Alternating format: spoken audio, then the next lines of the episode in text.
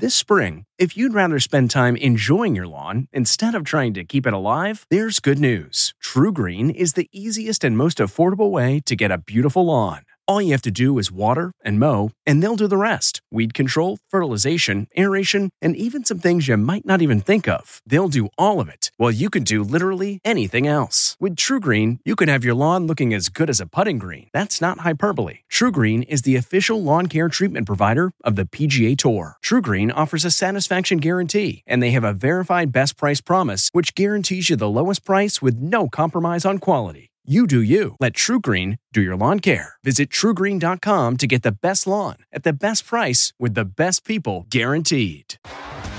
T-Mobile has invested billions to light up America's largest 5G network from big cities to small towns, including right here in yours.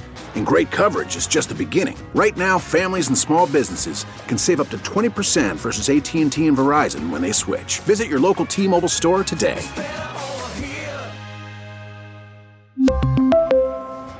Plan savings with three lines of T Mobile Essentials versus comparable available plans. Plan features and taxes and fees may vary.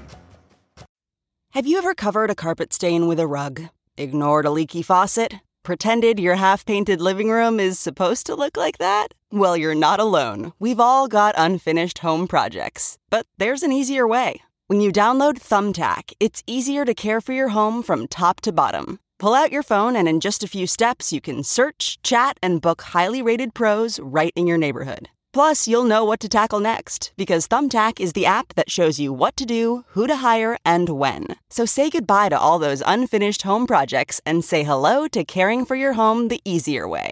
Download Thumbtack and start a project today. This episode of Travel Today with Peter Greenberg is brought to you by Audible.com, a leading provider of spoken audio information and entertainment. Listen to audiobooks whenever and wherever you want. Sign up today at www.audiblepodcast.com slash travel today to get a free audiobook and 30-day trial. It's time for Peter Greenberg Worldwide with America's number one travel news journalist.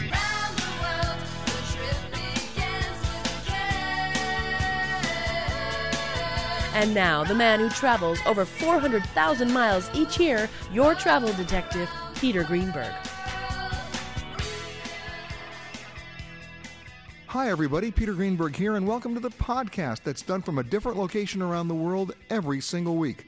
One day Canada, the next day Thailand, then New York, London. You just never know. This week we come to you from Palm Beach, Florida, at the legendary Breakers. For those of you who've never been to the Breakers, think about this. It was founded in 1896. It is a legendary, iconic piece of architecture, uh, and its enduring appeal is that it's timeless. It it is an amazing experience, a place with at least eight different restaurants, four different pools, 140 acres of oceanfront property, a half mile of private beach. I mean, and of course, they've been indulging guests for years, and I'm lucky enough to be one of them to be able to, you know, basically get on the air and talk about it. But the point is, it's real. And uh, I'm not a golfer, but I appreciate what they've done with their golf course as well. I drive a mean golf cart, though. The author of, well, Palm Beach, what an amazingly original title, The Essential Guide to America's Legendary Resort Town. His name is Rick Rose. Rick, thanks for coming. It's a pleasure to be here. Thank now, you so much. you talk Peter. about it being a legendary resort town. Prove it. Well, sure. Um, And don't mention Donald Trump. no, don't, don't worry about that. um, it's a legendary resort town because it's the first resort town in the United States. Uh, it can claim that because it's the first purpose built resort town. So uh, I don't know how much you know about the history of Palm Beach, but I can uh, give you a few uh, comments about that. Sure, go ahead. Um, so, you know, Florida became a state in 1845 and President Jackson sent down troops about that time to round up the Indians and get them out to the reservations. And the whole peninsula was wilderness down here in this area. Um, but the water on the backside of Palm Beach Island was a part of the transportation route between the different uh, forts, uh, the military installations Fort Pierce, Fort Jupiter, Fort Lauderdale, and Fort Dallas, which of course is now Miami when he uh, was down here and the, they secured up the area for uh, um, settlers to come down here, the area was just basically farming until the arrival of uh, Henry Flagler. And Flagler made the difference. Henry Flagler was a man who really changed Palm Beach into the first resort. And now they mentioned the trains too. Right. So he uh, discovered the area, and of course, the charm of the coconut palms is what charmed him here. And that's, of course, the funny little story. Coconut palms are not indigenous to the state of Florida, but they landed here on a ship in 1878. So we got coconut palms here in Florida, and that really charmed my uh, Flagler to build his hotel down here. Why? Because he knew that if there were coconut palms, there was no frost. Ah. That's how he figured out the weather. Exactly. He had already built a hotel up in North Florida in St. Augustine, but uh, he wasn't real happy with the weather up there, so he built his hotel down here in this big coconut grove.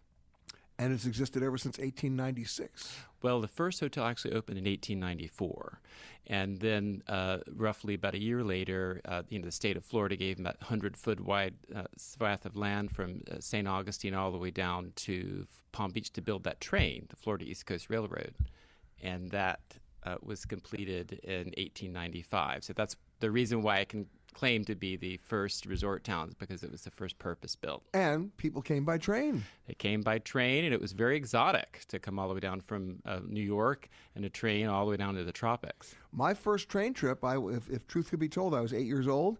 We took a train from New York to Florida and uh, I'll never forget it. Uh, it was uh, it was wild and wonderful and crazy and slow, but it was fun and and I'll never forget, you know, taking that train with my dad and my mom. Well, that was all Henry Flagler who started all that. And I think as a result of Henry Flagler bringing in, you know, that Gilded Age atmosphere here, uh, that's what really makes uh, Palm Beach a little bit different than other resort towns in Florida because it has a little bit more older culture. Well, let's talk about this particular architecture here at the Breakers because let's start at 1896. One of its enduring appeals is that this place seems timeless. Absolutely. So the current building was built in uh, 1927, so it's not the original building. The original uh, building was more of a Victorian era on the on the lakeside, but um, the architects of the Breakers today were the famous Schultze and Weaver, who designed the Waldorf Astoria in New York City as well. So it's quite a grand palace now. It's it's built strong. Absolutely, and that's why the famous architect Addison Mizner did not get the uh, commission to build the hotel. That was a bit of a scandal. Um, so the uh, Flagler descendants wanted to have it concrete block, so they went with someone who could build something a little bit more sturdy. We're talking to Rick Rose, the uh, author of Palm Beach: The Essential Guide. You've been down here for a long time. You're from here. I was born and raised, but you know. One of the only people I'm talking to on the show today who's not from New York, Long Island, or, or, or, or somewhere they're freezing right now. Yes, there are a few of us around, and like every teenager, I couldn't wait to move away because I thought it was the most boring place for grandparents. but, but I ended up coming back to my hometown. And you stayed here because? Uh, because of the incredible weather and the diverse uh, community here. It's a great place to, to live and have a business when you take a look at the Breakers, because it's it's an iconic piece of architecture, and it it really is almost branded as almost a trademark of Palm Beach, right? It's one of the great last big resorts in America that's lasted so long it's become a destination in and of itself. Absolutely, yeah. What's its legacy? Well, it's uh, it's a legacy. The legacy of this hotel is that it has made uh, Palm Beach probably the most desired uh, luxury resort destination, certainly one of the most uh, desired destinations worldwide.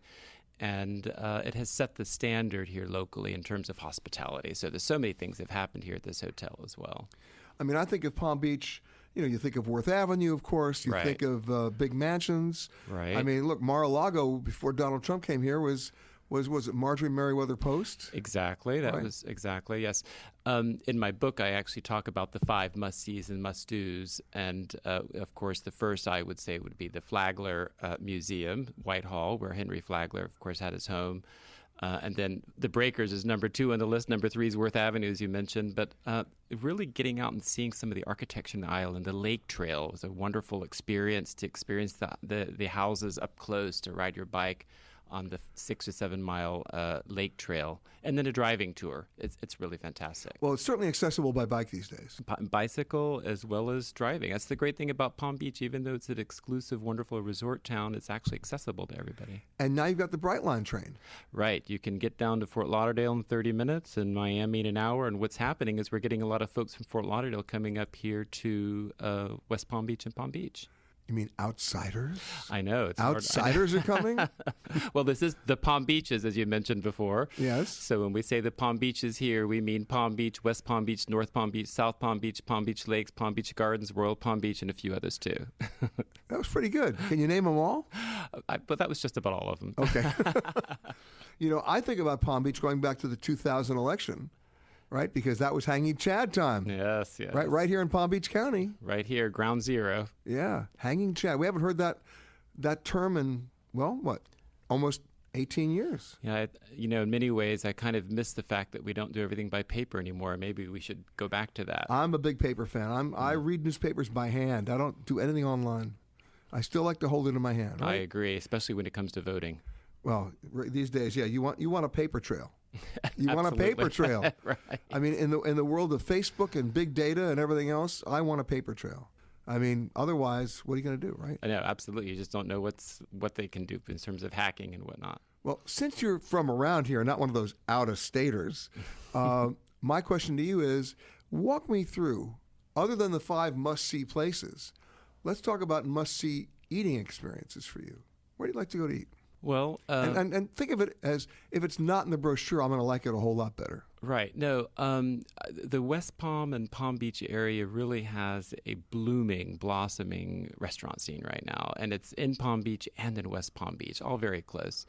But uh, I like Buccan. You know, the, the Chef Clay Conley is his name. He has a great restaurant there. And he also opened a restaurant over in West Palm Beach, uh, Grato. But Buccan's a lot of fun.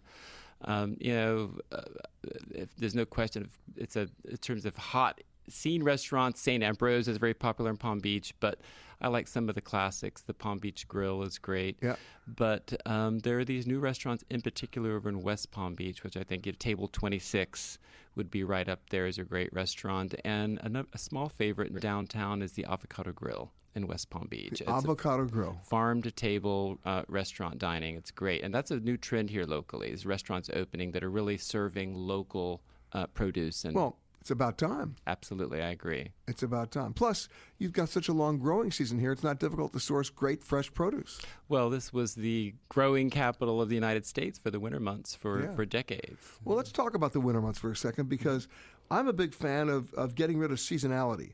I don't think it really exists except in people's minds. I'm a big fan of off season travel mm-hmm. because that's where you're going to have the best experience and the best deals and the less crowds and better service and all those things. Palm Beach is very much a seasonal place.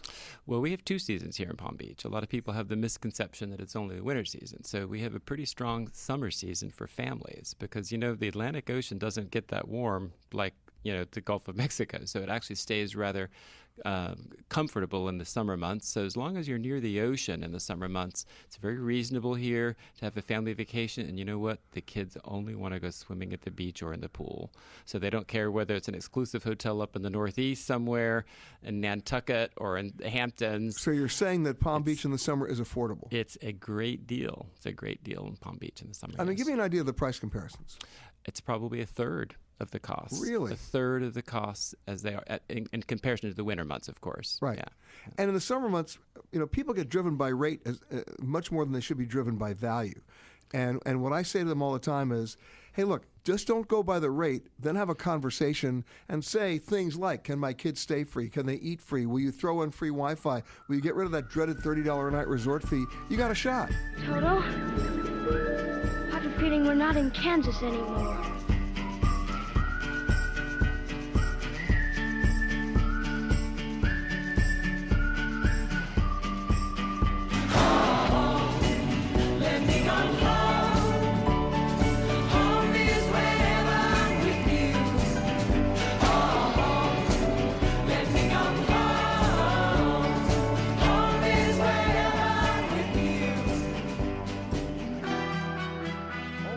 When I come to the Breakers because just when I think I've figured it out and know it all, they add another restaurant or they add two more kitchens. And my next guest knows a lot about that because he's he's the executive chef of all their restaurants, Anthony Signa- Siganano. Yes, sir. I know, an Italian guy. You got it, yeah. Yeah. And as I discovered, not from here, but he's next door to me back in Long Island. You're in Central Islip. That's right, You're a, neighbors. you're a CI Yeah. guy. I'm a Bayshore guy. That's right. That's right. Well, welcome. How long have you Well, been down thank here now? I've been I've been down here for 24 years. Wow. So you've seen a lot of the changes. Sure have. Sure have. When you came down here, how many restaurants were at the Breakers? There was uh, there was a main dining room. We were down there Yeah. today. It was called the Florentine Dining Room. That served um, most of the dinner service, and I think there might have been uh, there, there was like a clubhouse type restaurant. For the golf course? And yep, yeah, and that was And that was mostly in, in lunch? our beach club, which was Yeah. lunch. But that was really it. That was and it was I was it was quite the time. You know, it was.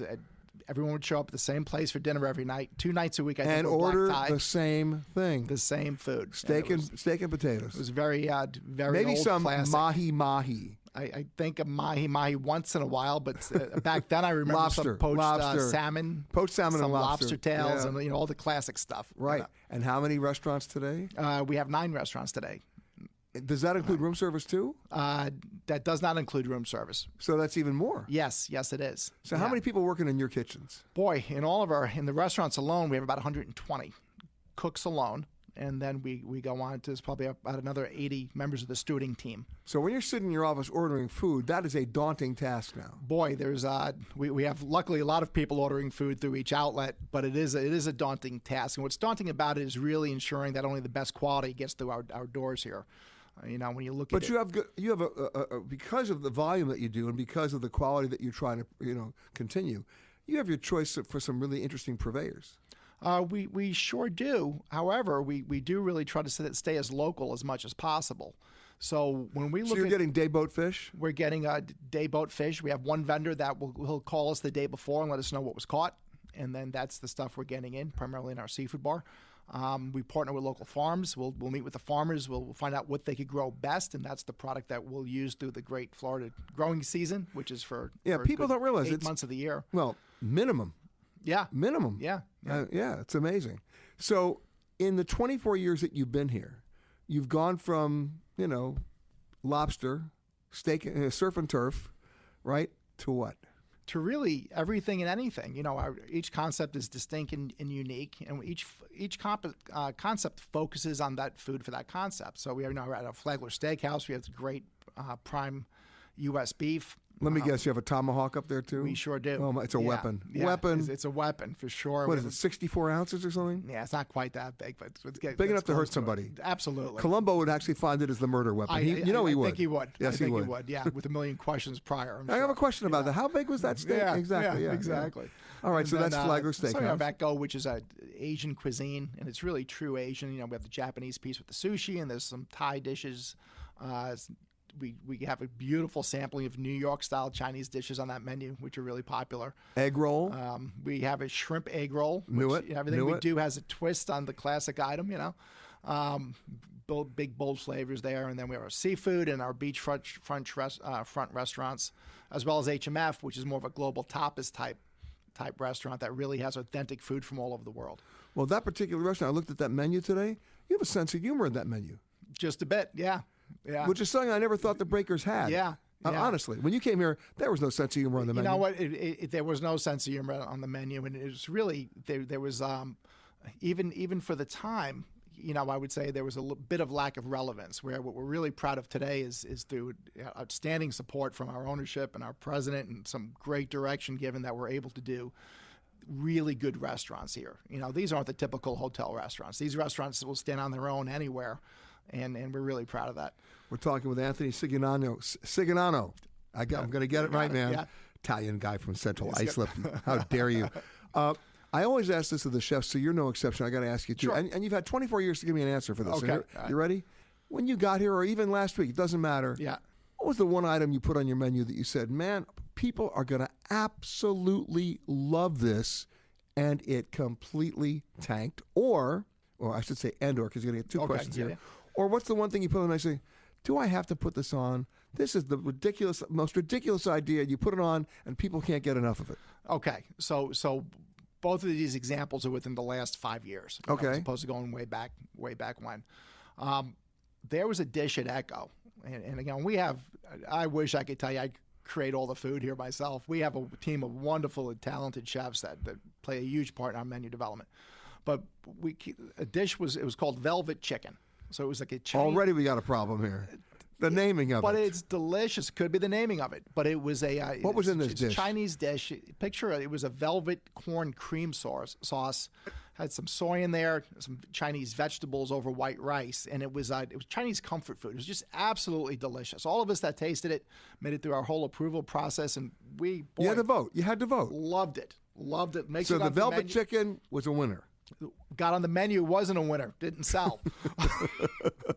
We're not done. We're not we didn't give up. We, we might revisit that but it was one of those items How long did it last on the menu? we had it on the menu. Not we gave it a good, long. we, good six months. We gave it a shot. Six months. But, in six uh, months, how many people ordered the velvet chicken? Oh, I- in, relation to everything else, I'll tell you this: it was probably in the, the bottom five percent of other stuff that was selling. But it was just so when awesome. somebody ordered, it, they would call you on the phone and say, "You're not going to believe it. Some idiot just ordered velvet yeah, chicken." yeah, and half the time it was me, you know. but it was uh, it was just it was a delicious dish. We all loved it. Okay, we and the one you revisit. put on saying, "Give it up." it- it- This is became- something where it, at the time, again, going back five or six years, we did a boneless uh, grilled Korean short rib, and and that you know a little subjective for us perhaps. Um, Especially when you get into cooking medium rare with short ribs and the style of the dish, and it's actually our number one seller in HMF right now. It's it's actually uh, that that boneless Korean dogs- short rib. yeah, yeah, it's marinated in an Asian style marinade. We cook it. We have a coal burning grill called a robata grill down there, and it really gives it a beautiful uh, flavor profile. But you know, those are probably the ones where I, I thought it might sell. I might thought it'd be okay, but for it to show up as in, in the top two or three items blew my mind. Audible.com has more than 150,000 titles and virtually every genre. So check it out for yourself. Sign up today at www.audiblepodcast.com slash travel today to get a free audiobook and 30-day trial. Hello and welcome to Alaska Flight 438. We'd like to tell you now about some important safety features of this aircraft. The most important safety feature we have aboard this plane is the flight attendants. Please look at one now.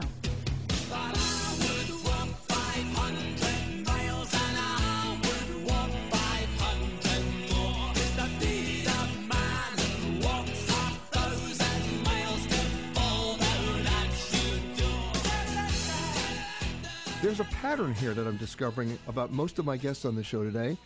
They're not from here.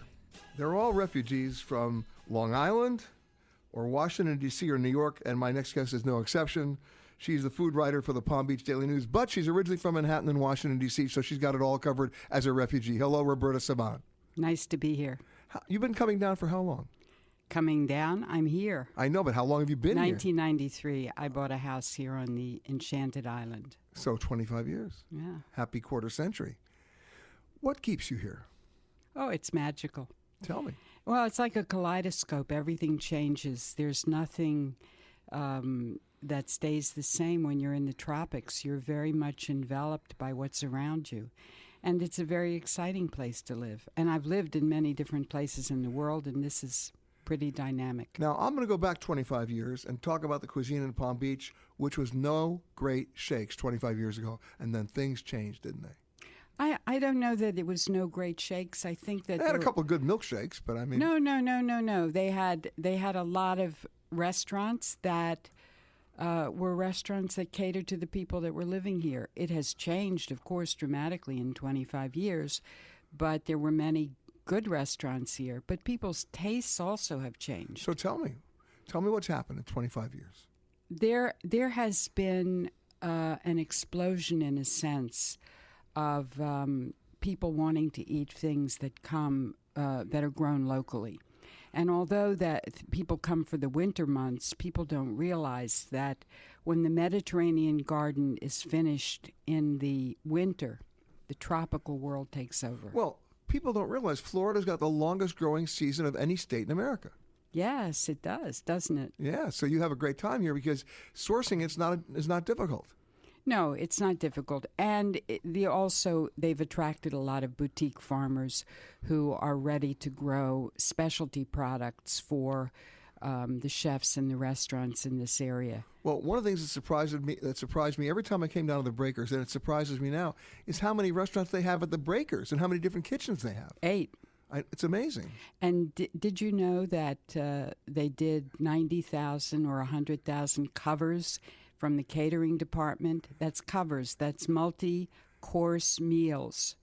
In addition to their regular A year, a year. Oh yes, in in, addition. addition. to the eight restaurants, right? So what Roberta's trying to tell you is somebody got married.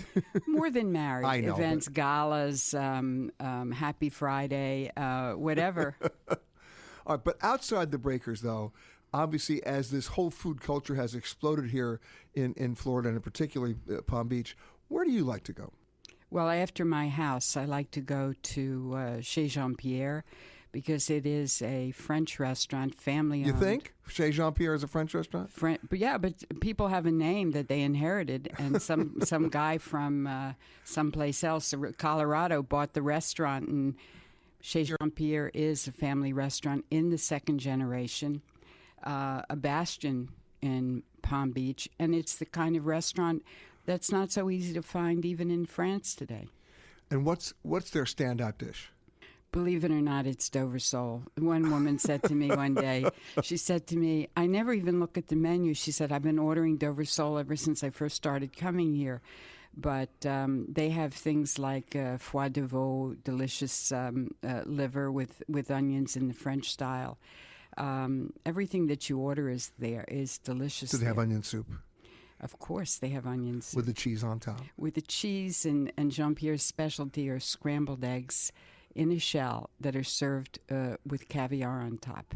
See, it wasn't the scrambled eggs, it wasn't the shell, it was the caviar. It was the caviar. See, we know. It's always the That's caviar. what got your attention, right. exactly. It's a, and it's a nice presentation too. Well, not only that, somebody said uh, to him one day, I'd like to have the scrambled eggs with the caviar, and would you please put a couple of oysters on the plate? And then I'd like some smoked salmon too.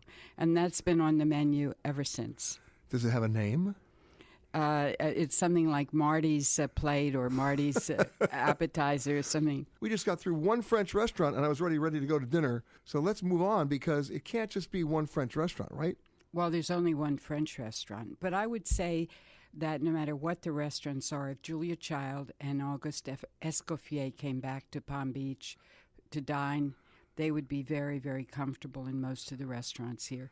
There's always a marvelous steak on the menu and terrific seafood because we live, we're on the ocean here. So, All right, but speaking of fish, what about the Palm Beach Grill? Well, that's uh, part of the Hillstone group. Marvelous, always delicious. It's uh, certainly the best of American cuisine, and um, every day they have different fresh vegetables. People will go in there three times a week. They complain because they can't get a reservation, so they've just opened up the Honor Bar, which you can go to at any time. The Honor Bar, Honor Bar, yes. which means Well, it's You sit at the bar. You sit at the bar. Well, it's very attractive. It, it nothing is exactly what it seems to be in Palm Beach, um, but it's a very. so it's uh, not an honor bar.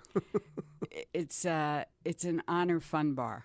I love how you qualified that. Um, but there's a bar, and then there are little tables around, and it's open for lunch and dinner, and the grill is only open at night. And the best seafood? Well, the best seafood is certainly at the Breakers in the seafood bar because you, you have it swimming in the bar while you're sitting there eating, which is rather unique. But um, there has been a tremendous uh, movement to uh, serving local fish. That wasn't always the case. I would say 10 years ago that wasn't really uh, a high priority here, but people come to Palm Beach uh, and to South Florida to eat fish, and we have some of the finest fish in the country and shrimp And shrimp. our shrimp. we have those Key West pinks that swim and are sustainable and renew themselves every 100 days. And then I have to bring it up because we're in South Florida stone crab. Stone crab. Uh, yeah. And that's another thing that's completely sustainable. And by the way, with all due respect to Joe's in Miami, which I love, it's not the only place to get stone crab. No, you can even buy them at the supermarket here. But you see, that's like buying stone crab. I don't know. I wouldn't. I wouldn't know how to do that. How to know what was getting good stone crab. Sort of like gas station sushi. I just. Mm, but there are a lot of great restaurants in Palm Beach that will serve stone crab. Yes, they have them in season. Yes, it's true. Yeah, and you know it's interesting. They talk about having them in season. People don't really understand where, how stone crabs are the most interesting regenerative species, right? Yes, they are. Yes. They just take off one claw and then they put the uh, crustacean back into the ocean and it swims away and grows another one. If only life could be that way. It's protected, yes. Yeah.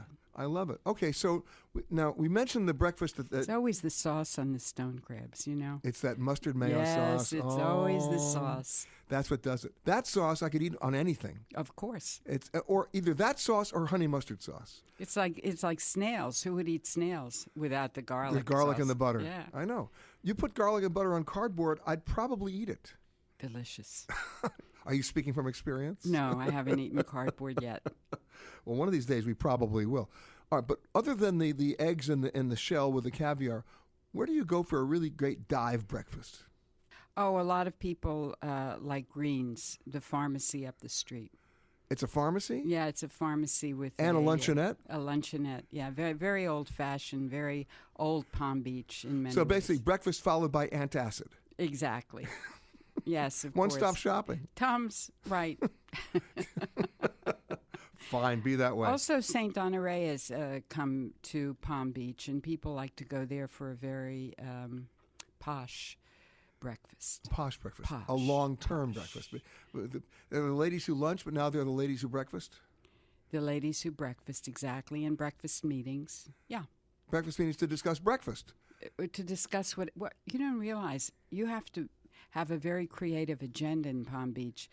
Um, there's your manicure, your pedicure, your massage, the new Chinese massage guy who's come and does only feet. I mean, it's very intense. You are so heavily tasked. Oh yes, I'm- yes. I'm, glad you took time out from your busy manicure schedule to come on the show today. I know it was tough. I had to fit you in. Why do I believe this?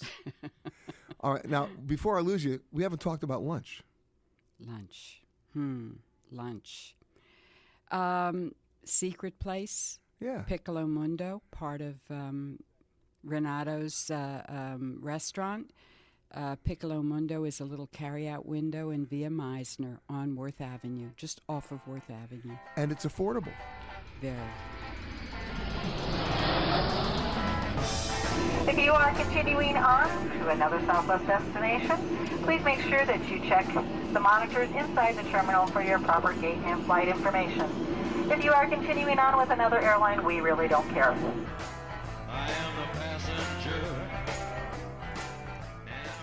My next guest, I'm getting a little worried here because this could, could be an all formerly Long Island show. I spent my summers on Long Island. I still do. Uh, the executive chef here earlier on the show, uh, a Central Islip boy. And my next guest, who's the, uh, the columnist for the Palm Beach Post, another Long Island boy, Frank Cerabino. How are you, sir? Yeah, good, Peter. Bay Shore here. Uh, is very that's where- Central Islip. Frank, that's where I live. No, you're kidding me. I'm right on Maple Avenue in Bayshore. Okay, you're the. I was right by the Brightwaters uh, Public Library, right a couple blocks to the uh, east of that. Right on, right on, Seafield Mon- Lane. on the old uh, Montauk Yeah, Highway. the There. old- there used to be a Friendlies uh, very close to there. I don't know if it's still there, but We are doing Long this Island is geography in the middle of Palm Beach. fascinating conversation. By the way, Gumbo, I can I can attest to Gumbo Limbo Nature Center. It's a great place, especially if you're a turtle. But it's uh, it's wonderful, and the name Gumbo Limbo has to do with a with a tree that's uh, that's very common down here. It's a reddish, almost paper bark kind of tree, very distinctive looking tree. The Gumbo Limbo tree. Thank you for setting me But it's- straight on that because I wanted to know the derivation of that. Hey, by the way, it's wonderful. I know I know you're a Bayshore guy, so now we, we've got that in common. But of course, as I ask everybody down here, why Palm Beach and when? Okay, well, I came down here for a job. Uh, I came to Florida. I was in Chicago, and uh, I was looking for a newspaper job, and the Miami Herald hired me in February. So if you're in Chicago in February and you haven't been down here, and you come down here during a sleet storm, you will basically work at any job they give you because uh, it's just so beautiful here in February. Of course, then after I took the job, it pretty soon got to be July and August, and then I thought, "Whoa, this is a bad mistake. this is this is a terrible place to be in the summer." But that was 1984. So, So, I've, 34 I've years ago. gotten over it, and I've gotten very used to it. And actually, if you've lived here in Florida long enough, you actually like the summers better because Yeah, you know what? uh, I- I it agree with feels you. Like The- it's your yeah. place in the summer, where in the winter it feels like you're just hosting a bunch of out of town guests that uh, never leave. Well, that's the problem. Of course, now that you're here, everybody from Bayshore comes down to see you in February, don't they? Yeah, well, you know, it's it's uh, it, they they occasionally because I have my my picture and my name in the paper, they'll call up and they say, "I went to school with a guy by that name in Long Island. Are you related?" Oh, yeah. So, yeah, there's a lot exactly. of overlap between Long Island. All right, so now we know what got you here, but most importantly, we want to know what keeps you here. Well, what keeps me here is I've I've I've been a newspaper reporter and columnist since 1984, and this is a fascinating place for news. It's just a I have to say it's just a a wonderful place because the fact that everybody, and I say everybody loosely, but the fact that so many people are from other places make it a re- makes this a really interesting place. In, in a sense, everybody here is a refugee from something, you know, either from Exactly. bad weather or dictators or uh, high taxes or ungrateful children and grandchildren. Everybody's kind of here under some kind of duress where they never really planned to be here, but they're here, and uh, and it makes it really interesting. I, I actually I, I I- think of it as as a America as a Chinese checkerboard, you know, except it's not on the level. It's kind of tilted this way, and if you're a loose marble, you roll to Florida. So we're like a collection of America's loose marbles. What an so if what you're an writing admission! A column, yeah, and if you're writing a column, you know that makes it just that much easier. I, I, I keep thinking of how hard it would be to write four columns a week and you know Council Bluffs, Iowa, or someplace, you know. But but it's it's relatively easy here. All right, but you know, and I in in in, the uh, well, in the attempt to clear things up, it's not Palm Beach; it's really the Palm Beaches, isn't it? Yeah, yeah. So the w- the rule down here is if somebody says they're in the Palm Beaches, it means they're not in Palm Beach. and if somebody says they're in the Boca area, it means they're in Delray Beach, not Boca Raton. So we have we have some places that have a, a reputation of being sort of Tony and chic and stuff, and then the places that surround them try to uh, capture part of that by saying, "No, we're in the Palm Beaches," which means they're in West Palm Beach or Riviera Beach or Lake Worth. They're really not in Palm Beach, but it sounds better to say that than than uh, you know the, the actual city where they're from. Now, is it really true that people can only can only pronounce this word one way? We're in Boca. We're in Boca. Yeah, yeah. There's uh, the people who aren't are, uh, from here. You, it's Boca Raton, as if it was some kind of a phone furniture uh, brand or something. You know, uh, if they say rattan, that is a dead giveaway that they're not. Uh, yeah, and then and then just of course you know Boca, and Boca has come to symbolize a lot of other things. You know, it's come to symbolize sort of the so, so the more concentrated sort of New York element down here is in Boca. So, for example, uh, you know, the, it, it, uh, Boca has a, has some great delis and things like that, and and uh, and people who really are trying to duplicate the New York experience. You know, we say a lot of that in Boca, and as you go farther up, there's a little bit of resistance to that. So, um, Well, sure. Like that reminds me of the days in, in Miami Beach with Wolfies. Right, right, exactly. And and there's you know there's no more Wolfies in Miami Beach. That's but There, right. but there are places. As a matter of fact, Boca just got a Juniors. Uh, you know the the, the famous. Oh, we know Juniors. York just opened. Right, just opened in Mizner Park, which is sort of like uh, Boca's amusement park for adults. You know, it's kind of one of those mixed use developments with. It's like a place where people go after they've eaten too much and they want to walk. They go to Mizner Park and you walk. And then they go to and the then they rec- go to juniors, and then they go and to then when juniors. you look at right, you, you walk and you look at all the restaurants you didn't eat at, and then you go for a piece of cheesecake at Junior's to really top it off. I was about to say cheesecake, but you beat me to it. Yep. Yeah, You take you yeah. take cheesecake at juniors. Get a get a you know get a stretcher. That exactly. There are a lot of people here. Uh, and, and, you know, I did. You know, uh, I, you know, because we have an older population, there's a lot of there's a lot of humor. So, for example, there's a strip club here that taught the strippers how to operate defibrillators. Because there are so many old guys that go into the strip clubs, they assume that one guy during a lap dance would just check out, you know, cardiac wise. And so the strippers, they were all trained in how to, you know, uh, administer the paddles to a guy that was a little overstimulated. I have to think so about that for a minute. That. You don't get that in other places. That's No, I you like don't. That's a that is a totally Palm Beaches. That I mean, is- uh, that oh, is a that is a Florida thing. Just like we had a unbelievable. Florida thing. We just had, you know, every- every week there seems to be another story that seems to only happen in Florida. This one was in North Florida the last week. We had a woman who was 37 weeks pregnant who uh, thought she just ate a bad Chinese meal, and it turned out that's when she discovered she was actually in labor and going to have a child. Uh, she had no inkling up to those first 37 weeks that she was pregnant, and she went out and ate some General Chow's chicken and uh, thought, ah, boy, this chicken has really done me in. And it turned out, no, you're having your baby. So, All right, you know what? You, you've solved the problem for me, Frank.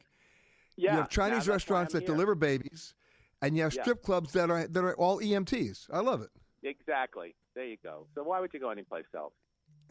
Frank, you it's also sold very me. comfortable. You can get very casual here year round. I mean, like a formal, a for, going out to eat in a formal restaurant is uh, here is like wearing a shirt that has a collar on. Hello? Uh, this is your captain speaking. There is absolutely no cause for alarm. Get your motor running. Head out on the highway. Looking for adventure. If I've taken anything away from my stay at the Breakers, it's this. When somebody says they've only been here a little while, it's about 10 years. I mean, I have not, I mean, the chef's been here 24 years. The guy up on the Flagler Club has been here 37 years. And my next guest is a baby. Yeah.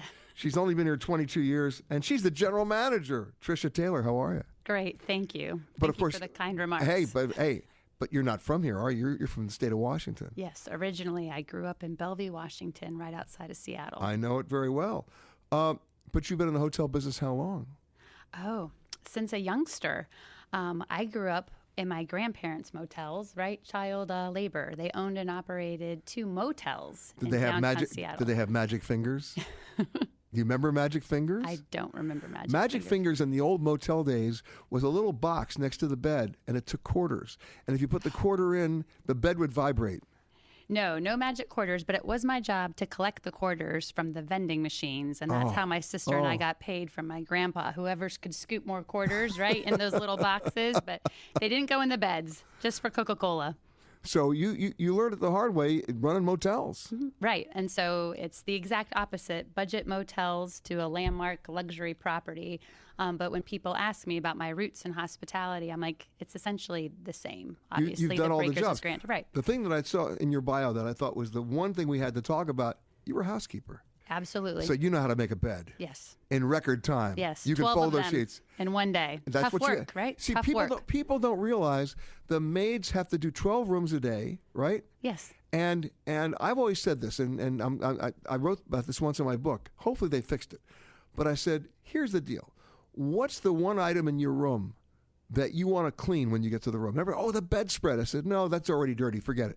And they said, well, how about the the phone? I said, yeah, well, you want to spray that off too. I said, boy, what's the what's the one item in the room that could be the dirtiest item in the room, and nobody ever got it? I know, think I can pass your test. what is it? The remote control for the television. No, you No. wrong. You're Oh. wrong. It was the glasses in the bathroom, and I'll tell you why.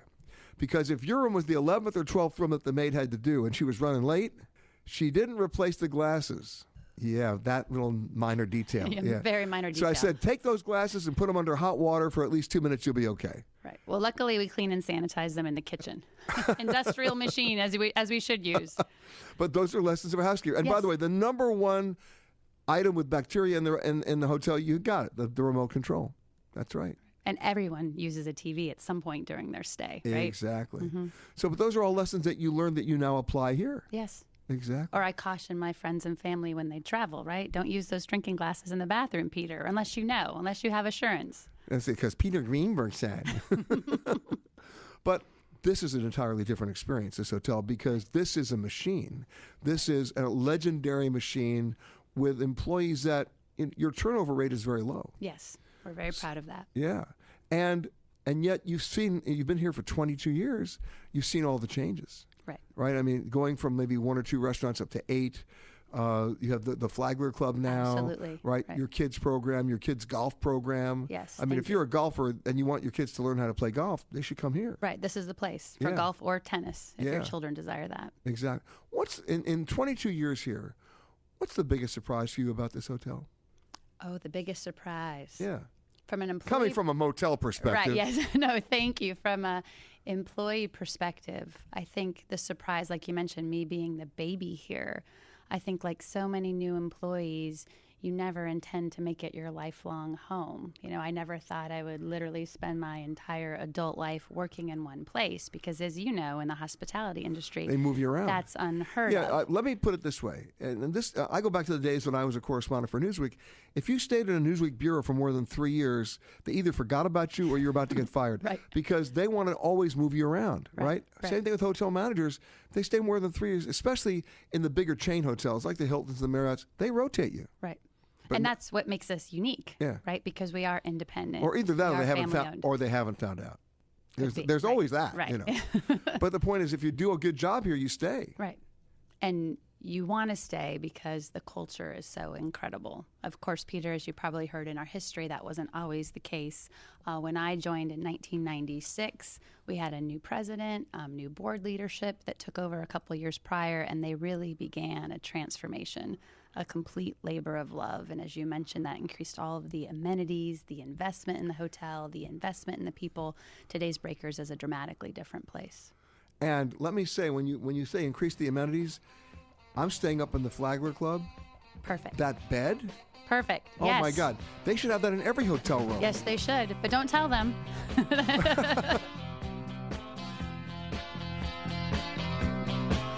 You've been listening to Peter Greenberg Worldwide. Catch us each week as we broadcast from a new location somewhere around the world.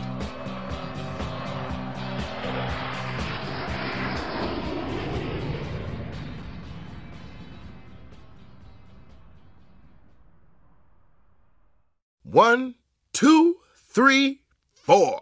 Those are numbers. But you already knew that. If you want to know what number you're going to pay each month for your car, use Kelley Blue Book My Wallet on Auto Trader. They're really good at numbers. Auto Trader. The Hargan women seemed to have it all. We were blessed. My mom was amazing. But detectives would soon discover Inside the house, there were the bodies of two women. a story of betrayal you would struggle to believe if it wasn't true. I am just praying to God. This is a sick joke. From 48 Hours, this is Blood is Thicker The Hargan Family Killings. Listen to Blood is Thicker The Hargan Family Killings early and ad free on Wondery Plus. Hi, this is Jill Schlesinger, CBS News business analyst, certified financial planner, and host of the Money Watch podcast. This is the show where your money is not scary and it's not boring. It is a show that's all about you. It's your questions that make it possible for me to provide unconventional and entertaining insights on your money and maybe more importantly, on your life. I'm going to be your financial coach, someone who brings common sense and an insider's perspective on how to manage your money and your emotions. And I promise we are going to have a little bit of fun along the way. Have a question from retirement to career changes to college funding? Just send us an email at askjill at jillonmoney.com. Follow Money Watch wherever you get your podcasts. You can listen ad-free on the Amazon Music or Wondery app.